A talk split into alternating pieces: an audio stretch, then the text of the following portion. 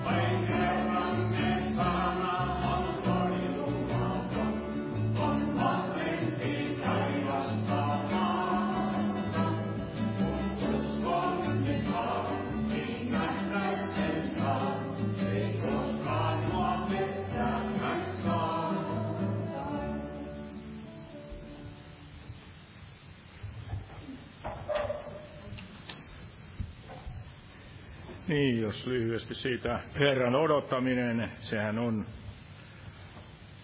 tärkeää, koska se on niin monesti raamatussa myös mainittu ja siinähän ihminen on aina tämä odottaminen, sehän edellyttää sitä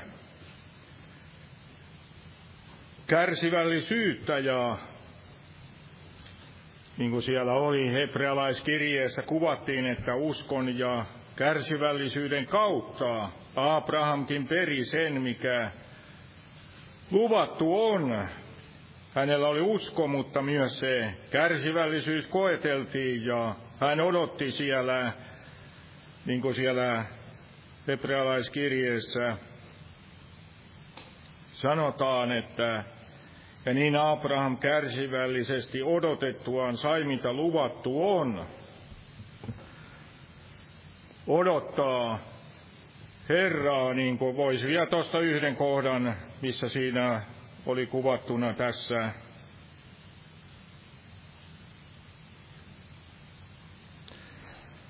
Jesajan 40. luku oli täällä tämä, että miksi sinä Jaakob sanot, sinä Israel puhut. minun tieni on Herralta salassa, minun oikeuteni on joutunut pois minun Jumalani huomasta.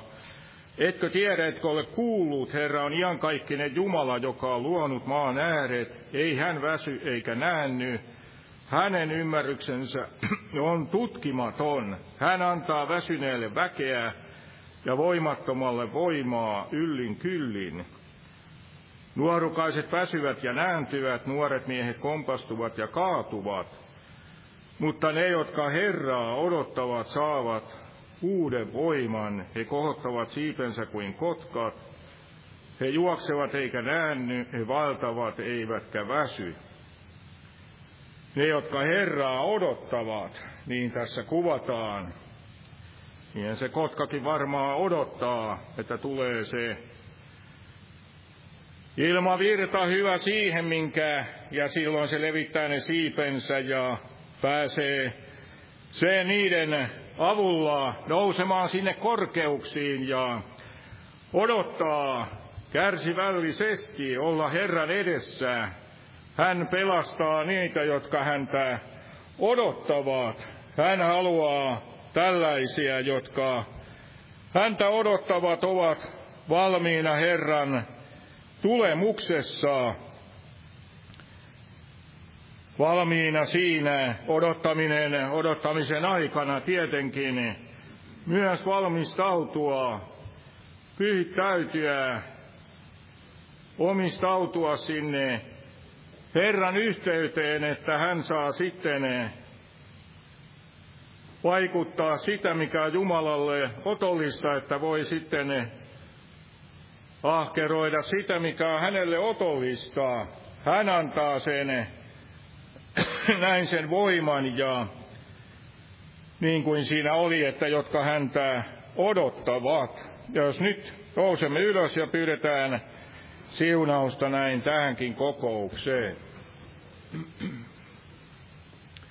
Kiitos elävä Jumala tästä armon päivästä, että saamme tänäkin päivänä täällä kokoontua ja kääntyä sinun puoleesi, Herra, ja armaada tänäkin päivänä ja Anna meille jokaiselle sitä. Halua oppia tuntemaan sinua, sinun ilmoitustasi, sinun sanasi, Herra, ja siunaa veliä, joka puhuu tänä päivänä, ja siunaa todella, avaa näitä pyhiä kirjoituksia, ja muista kaikkia näitä esirukouspyyntöjäkin täällä elävät Jumala.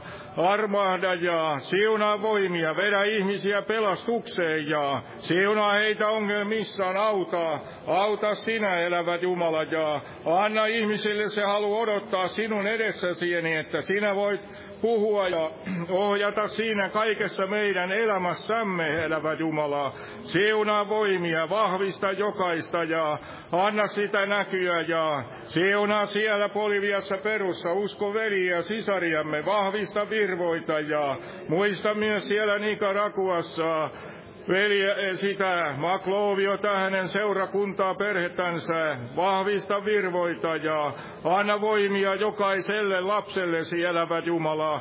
Vedä meidän perheitämme ja kaikkia sukulaisiamme pelastukseen ja näitä, joiden kanssa olemme tekemisissä. Avaa sinä sitä sanan ovea, vahvista virvoita elävä Jumala ja siunaa näitä tulevia kokouksia, siunaa kesän niitä, telttakokouksia, Herra, ja anna sanasi avautua täällä Suomessa. Vedä Suomen kansaa, esivaltaa, kaikkia päättäjiä puoleesi, Herra. Vedä presidenttiä puoleesi, Herra Jumala, ja auta häntäkin ja anna hänelle viisautta, ymmärrystä ja vedä todella Suomen päättäjiä puoleesi, Jeesuksen nimessä elävä Jumala, vedä ihmisiä ennen kaikkea pelastukseen, Herra, ja Auta myös Ukrainan kansaa siellä kaiken kärsimyksen keskellä ja vedä heitä pelastukseen, Herra, ja vedä näin kaikkia siellä ympärilläkin olevia kansoja, elävä Jumala. Vedä näin Euroopan, Afrikan, Aasian kansoja, kaikkia kansoja, anna sanasi avautua, anna niitä työntekijöitä, Herra, ja siunaa näin Israelia kansaasi ja vedä juutalaisia pelastukseen, Herra. Avaa sanan ovea, elävä Jumala, ja siunaa tämän illan kokousta, Isä. Siunaa Isä Jeesuksen Kristuksen nimessä. Aamen. Istukaa, olkaa hyvä.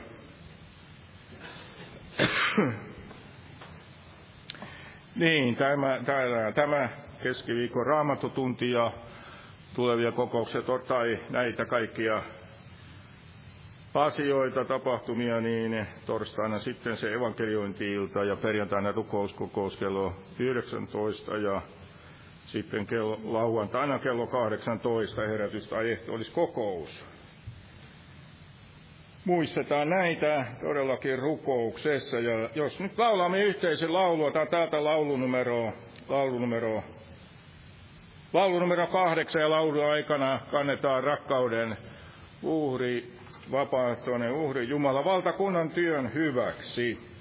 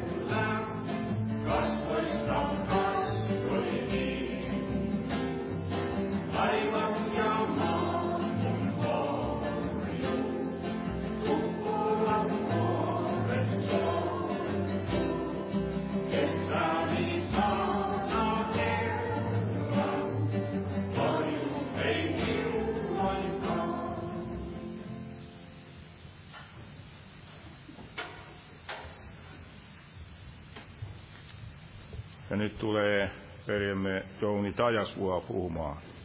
Jumalan siunaa.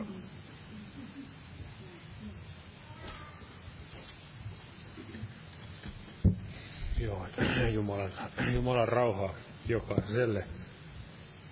Niin tämä aihe, odota Herraa. Ja Raamattua sanoo, että hyvä on Herra häntä odottaville sille sielulle, joka häntä etsii. Ja varmasti näin Jumala on muuttumaton tässäkin asiassa edelleen tänäkin aikana. Ja seurakuntahan odottaa Jeesusta takaisin tulevaksi. Ja jos lähdetään katsoa tätä aihepiiriä, tässä on eri, vähän niin kuin eri puolilta ajattelin tätä asiaa käydä. Ja ensiksi tämä ajatus täältä Salmi 40. Salmi 40. Tämähän on otsikoitu pelastuksen kiitos. Ja tässä puhutaan tästä Herran odottamisesta, niin tästä voidaan lukea alusta psalmi 40. Veisu johtajalle Daavidin virsi. Hartaasti minä odotin Herraa, ja hän kumartui minun puoleeni ja kuuli minun huutoni.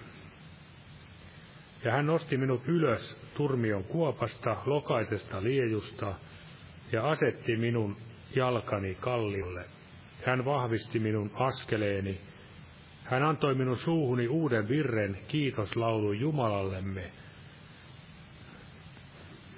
Eli hartaasti hän odotti. Ja niin kuin me toisessa kohdassa raamattua tulee hyvin esille tämä, ehkä useammassakin kohdassa, että tämä Herran odottaminen ja Herran etsiminen, ne kulkevat näin käsi kädessä. Ihminen, joka odottaa Herralta apua, varmasti myös etsii hänen kasvojansa. Ja Raamattua sanoo, että Herra palkitsee ne, jotka häntä etsivät. Ja hän myöskin ilmestyy niille, jotka häntä odottavat, jotka häntä avuksensa huutavat. Hän pelastaa ne. Niin kuin tässäkin tämä David sanoi, että hän oli turmion kuopassa lokaisessa liejussa. Ja jokainen ihminen luonnostaan on juuri tällaisessa asemassa suhteessa Jumalaan. Hän pajoaa sinne turmion kuoppaan ja lokaiseen liejuun. Mutta todella Jumala armossaan sieltä voi nostaa jokaisen meistäkin pelastuksen kallioille, kun me etsimme hänen kasvojansa ja käännymme hänen puoleensa että hän ei ketään väkisin pelasta, vaan onhan se näin, että me avuksemme huudamme Herran Jeesuksen nimeä, niin me pelastumme. Ja hän tahtoo meitä silloin auttaa. Ja todella tämä ajatus hartaasti, eli se on semmoista palavaa, innokasta odottamista, Herran avun etsimistä, Herran etsimistä, ettei vain semmoinen puolisydäminen jos se ihminen, joka on varmasti tämmöinen, joka ei todella tarvitse Jumalaa, niin ei hän varmasti etsikään Jumalaa. Ja siitä myöskin Jumala täällä sanassa meitä varoittaa ja nuhtelee, jos meillä on tämä penseä sydän, joka ei tarvitse eikä kaipaa Jumalalta apua. Ja tässä puhutaan tästä uudesta virrestä. Raamattu puhuu paljon tästä uudesta virrestä. Esimerkiksi ilmestyskirjassa puhutaan Mooseksen ja Karitsan virrestä, jota nämä pelastetut laulavat.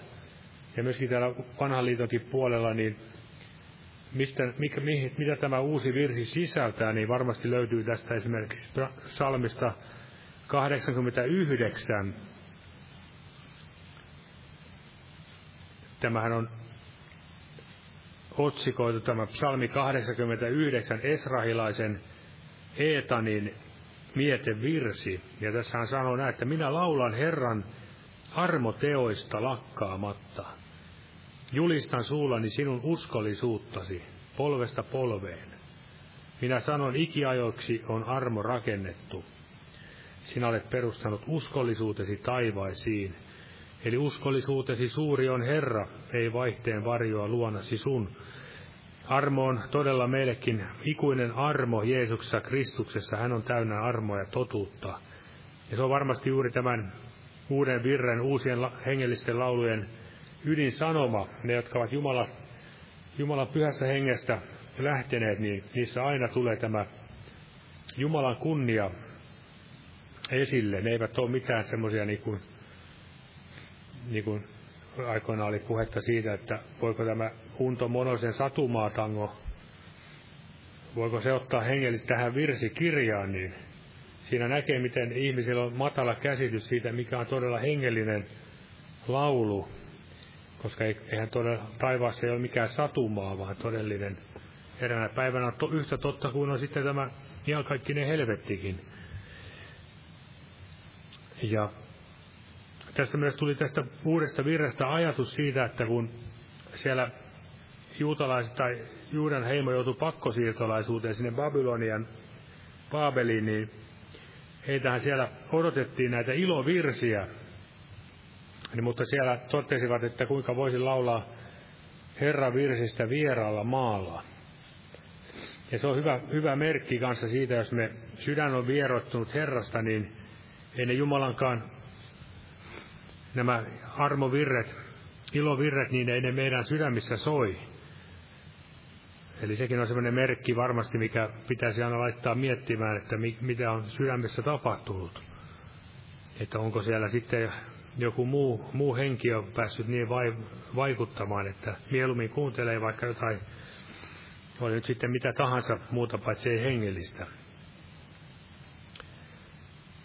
Ja jos näin on sattunut, saattanut käydä, niin varmasti on hyvä tässä myös mainita se, että Daavidkin siellä rukoili, että anna minulle jälleen autuutesi ilo ja tue minua alttiuden hengellä. Eli autuuden ilo on juuri sitä, kun hän teki parannusta elämässä ja varmasti mekin aika ajoin tarvitsemme sitä uudistumista, mielen uudistumista.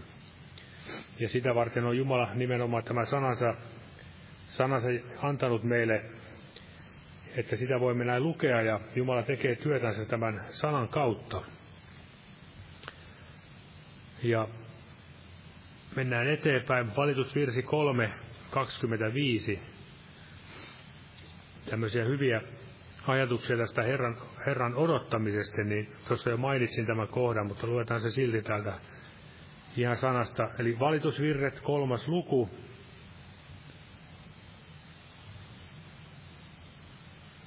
Voidaan lukea täältä kolmannesta luvusta vaikka jakeesta 24. Tässä on muutamia todella valtavia jakeita, mutta en kaikkia näitä käy lävitse. Eli valitusvirret kolmas luku ja 24.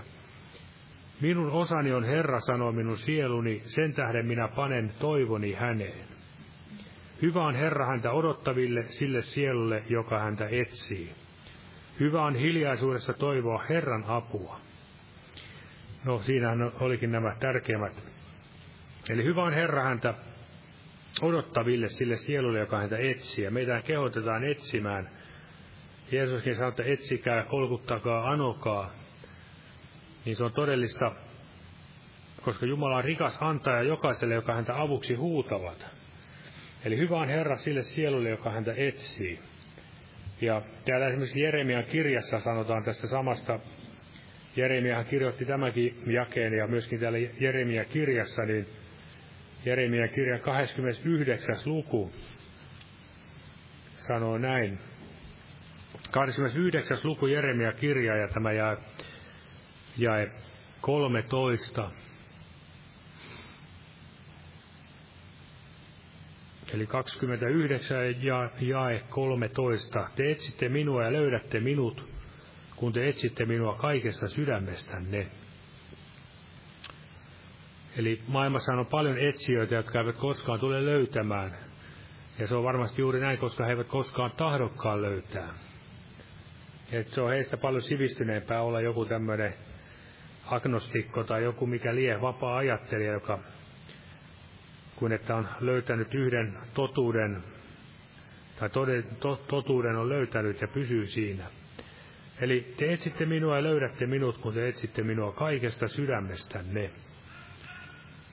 Ja, ja tässä ei puhuta mitään, että etsitte avuksi rahavaikeuksiin tai asuntoongelmiin tai avio-ongelmiin tai mihin tahansa. Ja niin kuin me luettiin psalmi 40, niin David odotti Herraa, ei hän luetellut niitä eri ongelmia ja murheita. Eli se ajatus varmasti, mikä löytyy juuri näistä jakeista, on se, että, että kun sinä olet minun kanssani, en minä mistään maan päällä huoli. Näin sanoi siellä tämä, oliko se Aasaf vai Aasa, kumpi se olikaan siellä psalmissa 73, että kun sinä olet minun kanssani, en minä mistään maan päällä huoli. Eli silloin kun Jeesus on meidän kanssamme, meillä on tämä läheinen yhteys hänen kanssansa, niin me tiedämme, että kaikki muutkin asiat meidän elämässä menevät silloin hänen tahtonsa mukaisesti. Kun me etsimme Jumalan valtakuntaa ja hänen vanhuskauttaa ja hänen tahtoansa, niin kaikki muu meillekin annetaan. Ja tässä vielä sitten Jeremia 29 lukua, niin tämä jää 11.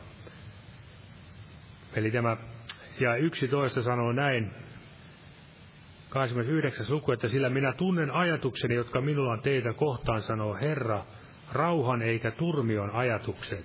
Minä annan teille tulevaisuuden ja toivon. Eli siinä on se ajatus, että Jumala on meidän toivomme, Jumala on meidän tulevaisuutemme. Silloin meidän ei todella tarvitse mistään maan päällä huolia. Ja Eli siellä Pietarikin sanoi muun muassa, että Jumala on lahjoittanut meille kaiken, mikä elämään ja jumalisuuteen tarvitaan. Jumala luvannut pitää huolta meidän jokapäiväisestä elämästä. Ja myöskin siellä Filippiläiskirjeessä voidaan ottaa tähän, tämä kohta, mikä varmasti on hyvin, hyvin tärkeä jae muistaa meidänkin, tämä Filippiläiskirje neljäs luku ja kuusi. Filippiläiskirje neljäs luku ja jae kuusi sanoo tällä tavalla.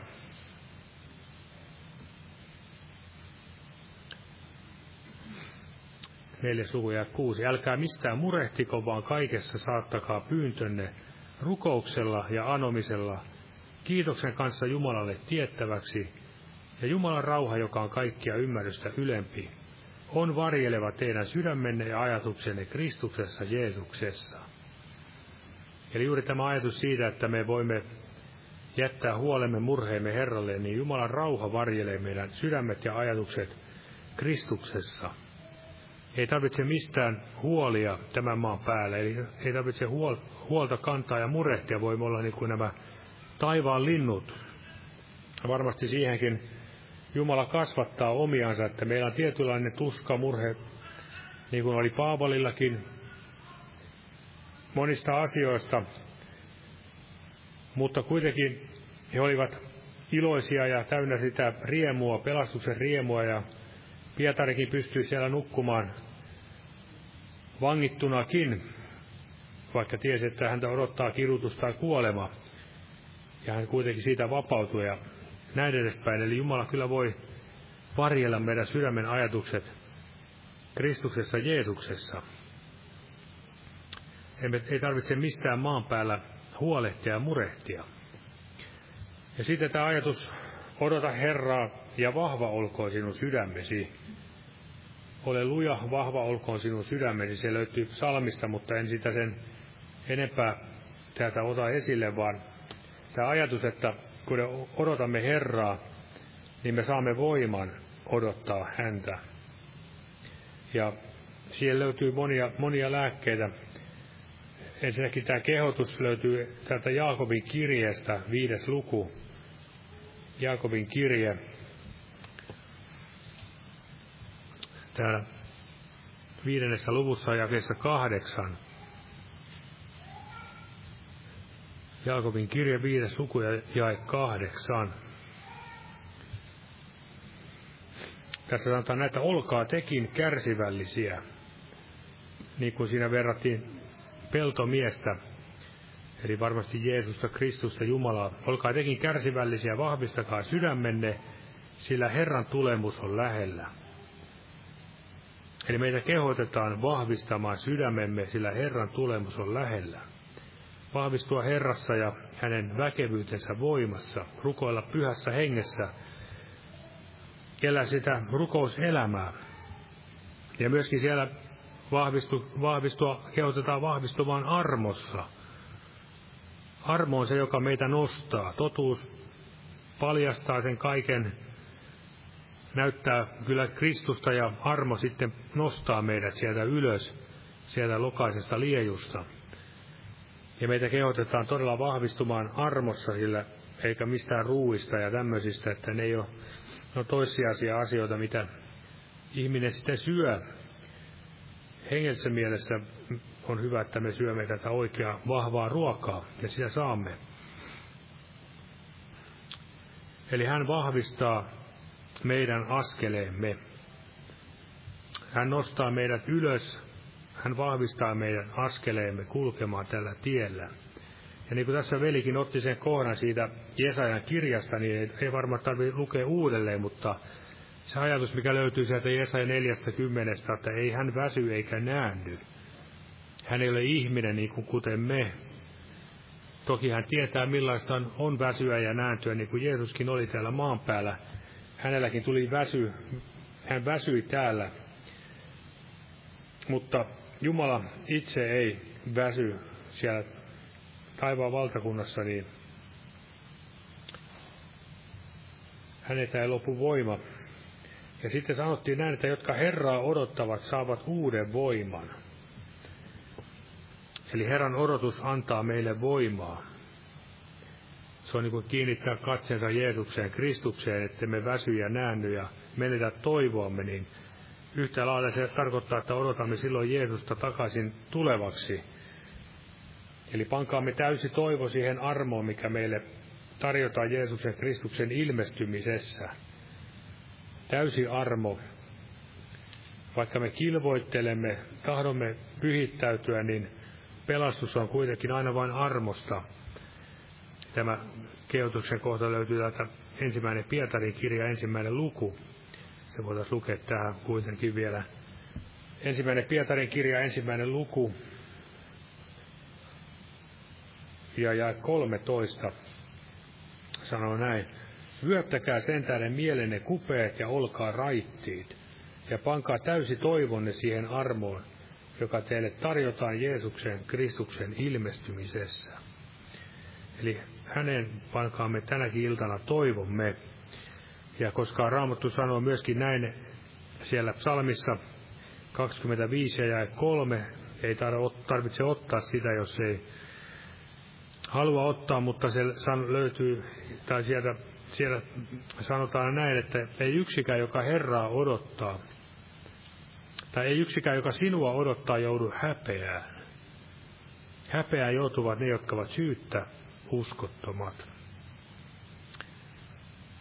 Eli millainen me, millaisia me elämässämme olemme, olemmeko uskollisia, odotammeko Herraa vai olemmeko uskottomia hänelle syyttä uskoton ei tarkoita, ei tarkoita sitä, että syyttömästi uskoton, vaan todella syyttä, koska Jumalassa ei löydy mitään syytä, miksi meidän tulisi häntä kohtaan olla uskottomia.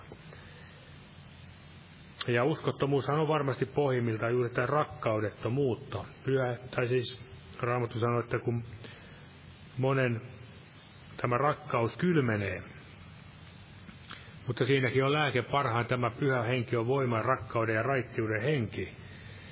Ja myöskin tämä, jos mitä uskottomuutta ja uskollisuutta, niin rakkaushan on nimenomaan, tämä Jumalan rakkaus on uskollista.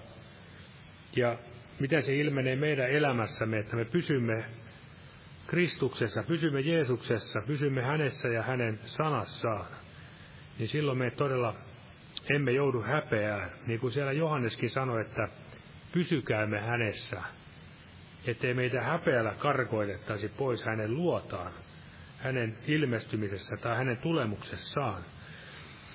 Ja olen miettinyt tästä, en tiedä mikä on aina, onko tässä semmoinen mielipideasia, että totta kai se on näin, että ihminen, joka ei koskaan usko, niin hänet karkoitetaan häpeään, ihan kaikkiseen häpeään, mutta varmasti voi olla myös näin, että uskovainenkin joutuu elämässään, kun joudumme tilille Herran edestä, niin näemme sen oman vaelluksemme ja miten olemme sitten vaeltaneet. Ja joudummeko siellä sitten todella häpeään hänen edessään, että olemme niin itsekkäästi vaeltaneet ja joudummeko ikään kuin kauemmaksi hänen siitä läheisyydestään. Näin olen tästä joskus lukenut ja se voi olla hyvin mahdollista, että näin on, että, että ikuisuuskin on sitten pelastunut, varmasti autua ihana osa, mutta sielläkin on näitä ikään kuin eri asteita, eli kuinka lähellä olemme siellä Kristusta. Voidaan niin ajatella päinvastoin, jos ajattelemme sitä toista paikkaa, minne uskoton ihminen joutuu, uskosta osaton, niin sielläkin on varmasti juuri näitä eri asteita. Eli suurempi, suurempi kivi varmasti joutuu sinne syvemmälle. Ja todella tämä luopumusasia, se on varmasti sitä aika paljon puhuttu täällä, mutta oikea luopumus on juuri se, mistä Paavali sanoi Timoteukselle, että luopukoon vääryydestä, eli ei siis Herrasta. Luopukoon vääryydestä jokainen, joka Herran nimeä mainitsee. Ja se on aina hyvä muistutus, että meistä löytyy varmasti perkaamista, pois panemista, yllin kyllin. Ja niin kuin siellä sanottiin, että ottakaamme se malka omasta silmästä, ennen kuin alamme sitten toisten silmistä sitä rikkaa poistamaan, niin varmasti se on aina tervettä aina tutkia silloin myös itseään, jos huomaa toisessa niitä erinäköisiä vikoja ja nuhteen paikkoja. Eli luopuko vääryydestä jokainen, joka Herran nimeä mainitsee, koska Raamattu myös sanoo, että pyhyys on sinun huoneellesi arvollinen. Pyhyys on sinun huoneellesi arvollinen. Jokainen meistä olemme hänen huoneensa. Seurakuntana ja yksilönä olemme Jumalan temppeli, muodostamme Jumalan temppelin. Eli palvelkaamme Herraa pyhällä arkuudella ja pelolla, pyhä, pyhällä vavistuksella ja pelolla. Kiinnittäkäämme sydämemme ja katseemme häneen. Eli ei ole yhden tekevää, miten näin vaellamme. Vaeltakaamme niin kuin viisaat, niin kuin siellä Paavalikin kehotti efesolaisia. Vaeltakaa niin kuin viisaat, ei niin kuin tyhmät. Ja mitä tämä viisaus on, niin sehän todella sitä taivaallinen viisaus pitää sisällä juuri tämän Herran pelon ja, ja Herran tuntemista ja Herran pelkoa. Ja vielä ei ole kovin paljon enää tässä puhuttavaa, mutta otetaan näinkin paikat tästä, että odota Herran tulemusta. Puhutaan tässä Jeesuksen takaisin tulosta, miten siihen valmistua. Niin siitäkin varmasti löytyy yli kyllä näitä raamatun jakeita, millä tavalla voimme pitää itsemme valmiina, kun Jeesus tulee. Niin kuin siellä monessa paikassa puhuttiin näistä viisaista neitsyistä, heillä oli öljyä lampussaan. Ja sitten siellä myös Jeesus toisessa kohdassa sanoi, että olkoon teidän kupeenne vyötetyt ja lamppunne palamassa. Juudan kirjassa puhutte, että pysyttäkää, rukoilkaa pyhässä hengessä ja rakentakaa itseänne pyhimmän uskonne perustukselle, rukoilkaa pyhässä hengessä ja näin pysykää, itsenne Jumalan rakkaudessa. Eli nämä samat asiat, mitä tavalla tai toisella varmasti seurakunnassakin ja Jumalan sana meille näitä hyviä ohjeita, kehoituksia tarjoaa, niin ne ovat juuri niitä asioita, mitä tulisi näin omassakin elämässä pyrkiä harjoittamaan. Ja tässä on mun mielestä kiteytetty tässä ensimmäisessä tessalonikalaiskirjeessä, niin täällä ensimmäisessä luvussa, niin semmoisia muutamia ihan ydinasioita parissa jakeessa. Millä tavalla tessalonikalaiset odottivat Kristusta, niin tämä ensimmäinen luku ja siinä tämä jakeet 9 ja 10. Uskon näin, että nämä on ihan terveellisiä meillekin käytettäväksi ja näin otettavaksi täytäntöön. Eli yhdeksäs, ensimmäinen luku jakeet 9 ja 10, sillä itse he kertovat meistä, millainen meidän tulomme teidän tykönne oli, ja kuinka te epäjumalista käännyitte Jumalan tykö. Eli epäjumalista kääntyä Jumalan tykö. Ja tämä on hyvin tärkeä asia miettiä, että epäjumalia, niin nehän ovat aina yhteydessä riivaajiin, riivaaja henkiin. Ja saatana tarjoaa kaikille ihmisille näitä epäjumalia oli ne sitten veistettyjä tai piirrettyjä tai minkä näköisiä tahansa, tai monelle ihmiselle joku elävä ihminen, kuoleva ihminen tai jopa eläin on epäjumala. Eli se, joka vie ihmisen sydämen huomioon ja rakkauden. Eli sinistä tulee kääntyä pois, palvelemaan elävää ja totista Jumalaa. Eli siinä on toinen ajatus, että palvella elävää totista Jumalaa, kääntyä pois pimeydestä, saatanan vallasta Jumalan tykö. Ja miten palvella Jumalaa, niin siellä sanotaan, että olkaa hengessä palavia, palvelkaa Herraa. Älkää harrastuksessa olko velttoja. Ja sitten vielä tämä odottamaan taivaista hänen poikansa, jonka hän on herättänyt kuolleista. Jeesusta, joka pelastaa meidät tulevasta vihasta. Eli Jeesus tulee taivaista hakemaan omansa. En tiedä milloin, onneksi se ei ole pelastuskysymys, koska varmasti jos se olisi näin, niin en tiedä kuka meistä osasi arvata juuri prikulleen oikein, vaan todella tärkeintä meidän on odottaa ja, palvella Herraa, olla hänelle uskollinen ja hän kyllä pitää oman osuutensa varmasti siitä huolen. Ja täällä voidaan lukea tämä ihan muistivirkissä, missä täällä neljännessä luvussa nämä pari jaetta, täällä neljäs luku, sama tessalonikalaiskirjettä, neljäs luku ja siitä jakeet 16. Sanotaan näin, sillä itse Herra on tuleva alas taivaasta käskyhuudon, ylienkelin äänen ja Jumalan pasunan kuuluessa, ja Kristuksessa kuolleet nousevat ylös ensin. Sitten meidät, jotka olemme elossa, jotka olemme jääneet tänne, temmataan yhdessä heidän kanssaan pilvissä Herraa vastaan yläilmoihin, ja niin me saamme aina olla Herran kanssa. Eli näin. Ja sitten saatiin vielä, että lohduttakaa siis toisianne näillä sanoilla. Ja se on hyvin tärkeä huomioida tämä ajatus, koska Tessalonikan seurakunta oli vainottu seurakunta. Se olivat joutuneet monennäköisiin ahdistuksiin. Niin kuin siellä, jos haluaa lukea niitä kohtia, niin heitä ahdistettiin ja vainottiin. Ja varmasti näin, jos olemme Herrassa ja joudumme kokea ahdistuksia ja vainoja, niin jos emme tahdo hänestä luopua, niin mikä on lohdutus, parempi lohdutus kuin se, että tietää, että Jeesus tulee hakemaan kohta pois. Lohdutus ahdistetuille ja sanan tähden vaino, vainotulle kristityille, niin todella Jeesuksen takaisin tuleminen on juuri se pelastus, pelastus tulevasta vihasta. Totta kai myös pelastus iankaikkista tuomiosta. Ja siellä apostoli Paavalikin sanoi, että monen ahdistuksen kautta meidän pitää menemään sisälle Jumalan valtakuntaan. Eli varmasti tätäkin asiaa Jumala saattaa meidänkin vielä enemmän ikään kuin seulua, käydä lävitse meidän elämää ahdistuksenkin kautta, mutta niitä ei tulisi näin pelätä, koska myöskin siellä Raamattu sanoi, että jos me näin kärsimme Herran kanssa, niin silloin me, myös Kristuksen henki on meissä, kirkkauden henki on meidän yllämme. Jos me joudumme esimerkiksi vainotuksi, pilkatuksi, häväistyksi Jeesuksen nimen tähden. Täällä otan tähän liittyen niin psalmista 66. Psalmi 66. Ja siinä jakeet 9 9-12. Psalmi 66, jakeet 9-12.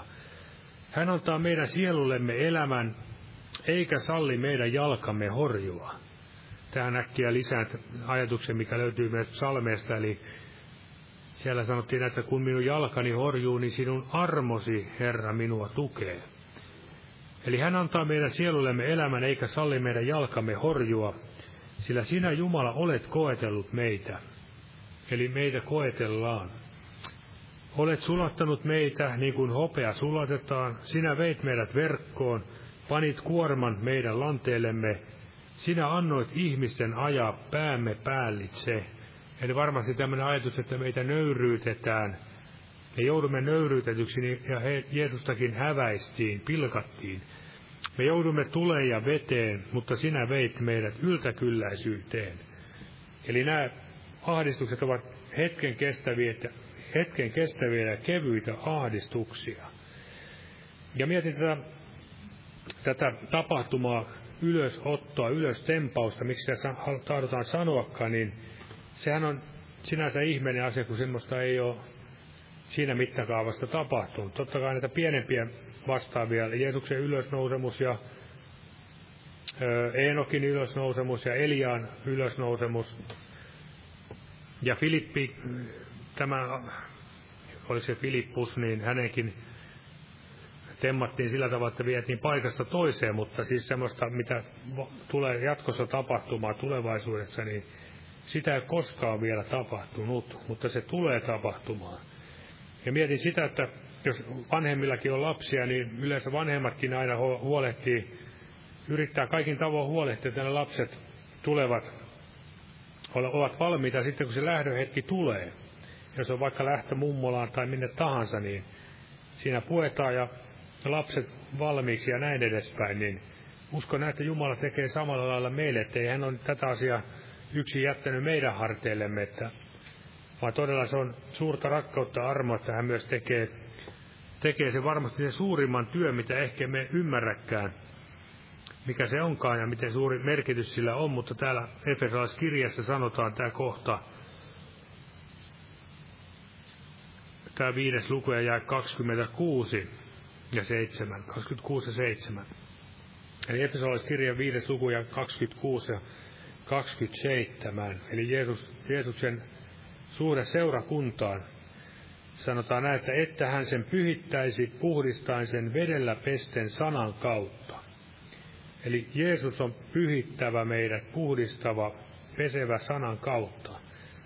Ja millä tavalla, niin saadakseen asetetuksi eteensä kirkastettuna seurakunnan. Saadakseen asetetuksi eteensä kirkastettuna seurakunnan, jossa ei olisi tahraa eikä ryppyä, vaan joka olisi pyhä ja nuhteeton. Eli tämä on myös Jumalan varmasti suurin Jeesuksen tehtävä saada seurakunta pyhäksi ja nuhteettomaksi, kirkastetuksi, että olisimme eränä päivänä van, valmiita. Ja vielä, vielä otan ihan nopeasti tästä Eenokista, kun oli mainintaa, niin Eenokian on varmasti siitä hyvin mielenkiintoinen hahmo raamatussa ja varmasti myös moni tutkii näitä raamatun ulkopuolisia kirjoituksia, mutta otetaan tästä mitä raamatussa sanotaan, niin se varmasti ainakin on riittävän, riittävän täydellistä, sanotaanko näin. Eli Juudan kirjassa sanotaan näin täällä Juudan kirje 14. Puhutaan Eenokista. Eli Juudan kirje 17, ei anteeksi 14 jae, joo.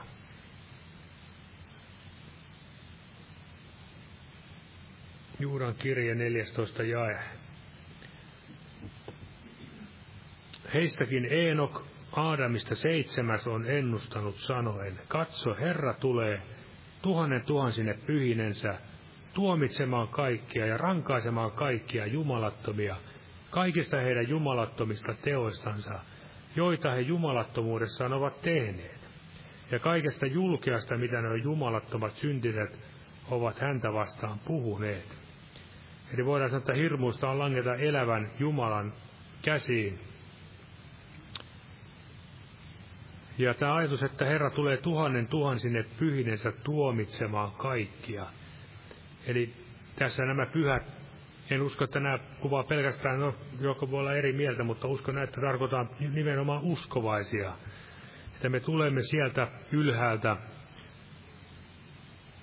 Jeesuksen kanssa tänne alas maan päälle tuomitsemaan. Tavallaan se tuomio, tuomiohan on yksi Jeesuksen, mutta myöskin siellä Raamattu sanoo, että me tulemme myöskin Paavalin sanojen mukaan tuomitsemaan enkeleitäkin.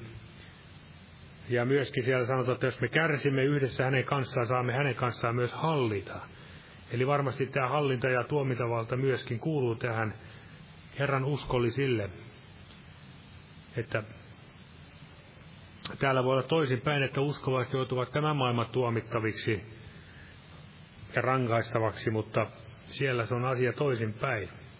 Ja mitä tästä Eenokista vielä opimme, niin ihan luetaan muutama jae täältä lopuksi. Ensimmäinen Mooseksen kirja viides luku. Ensimmäisen Mooseksen kirja viides luku.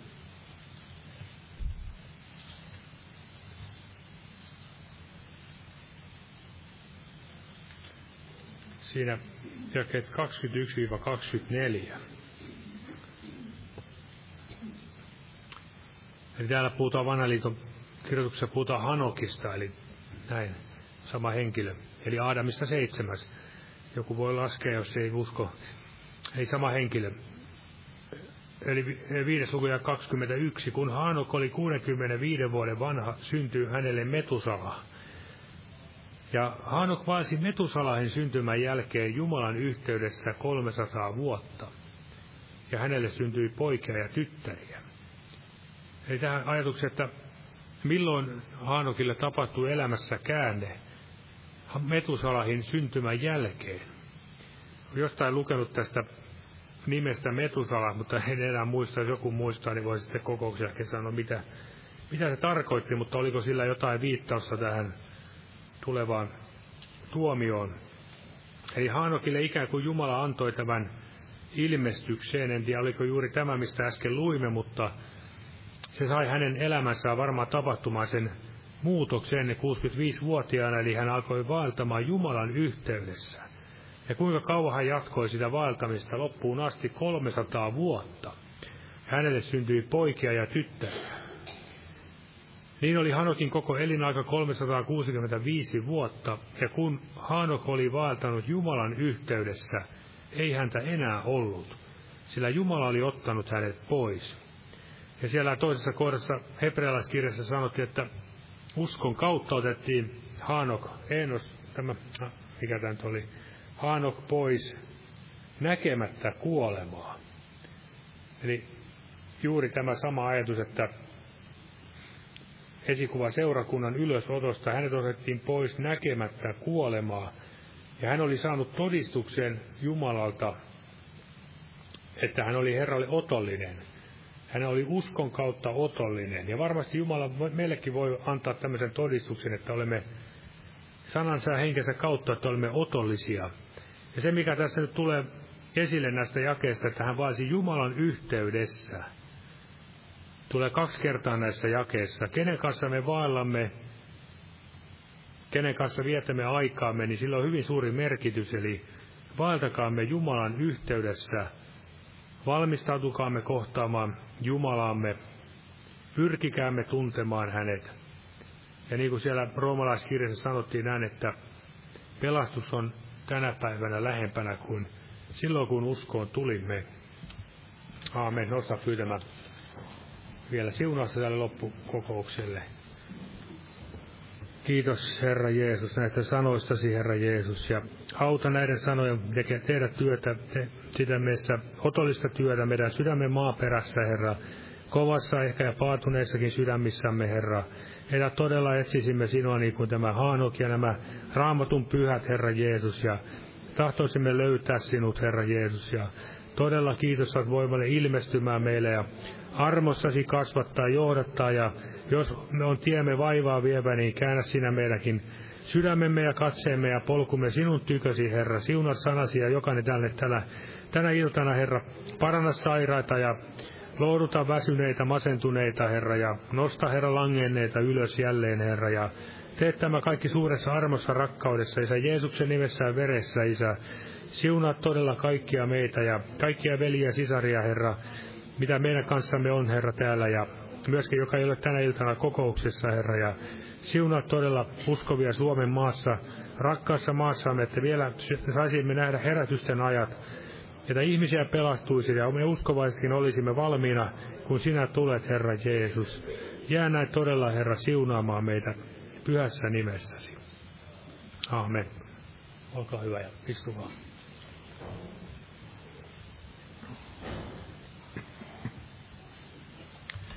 Otamme yhteisen laulun, otan täältä laulunumero 599.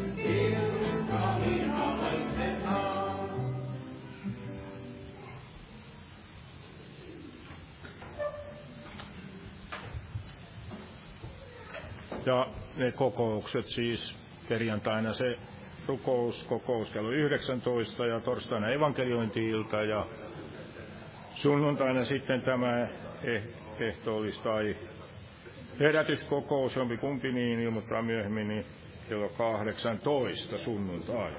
Muistetaan näitä ja tervetuloa niihin. Jumalan siunausta jokaiselle.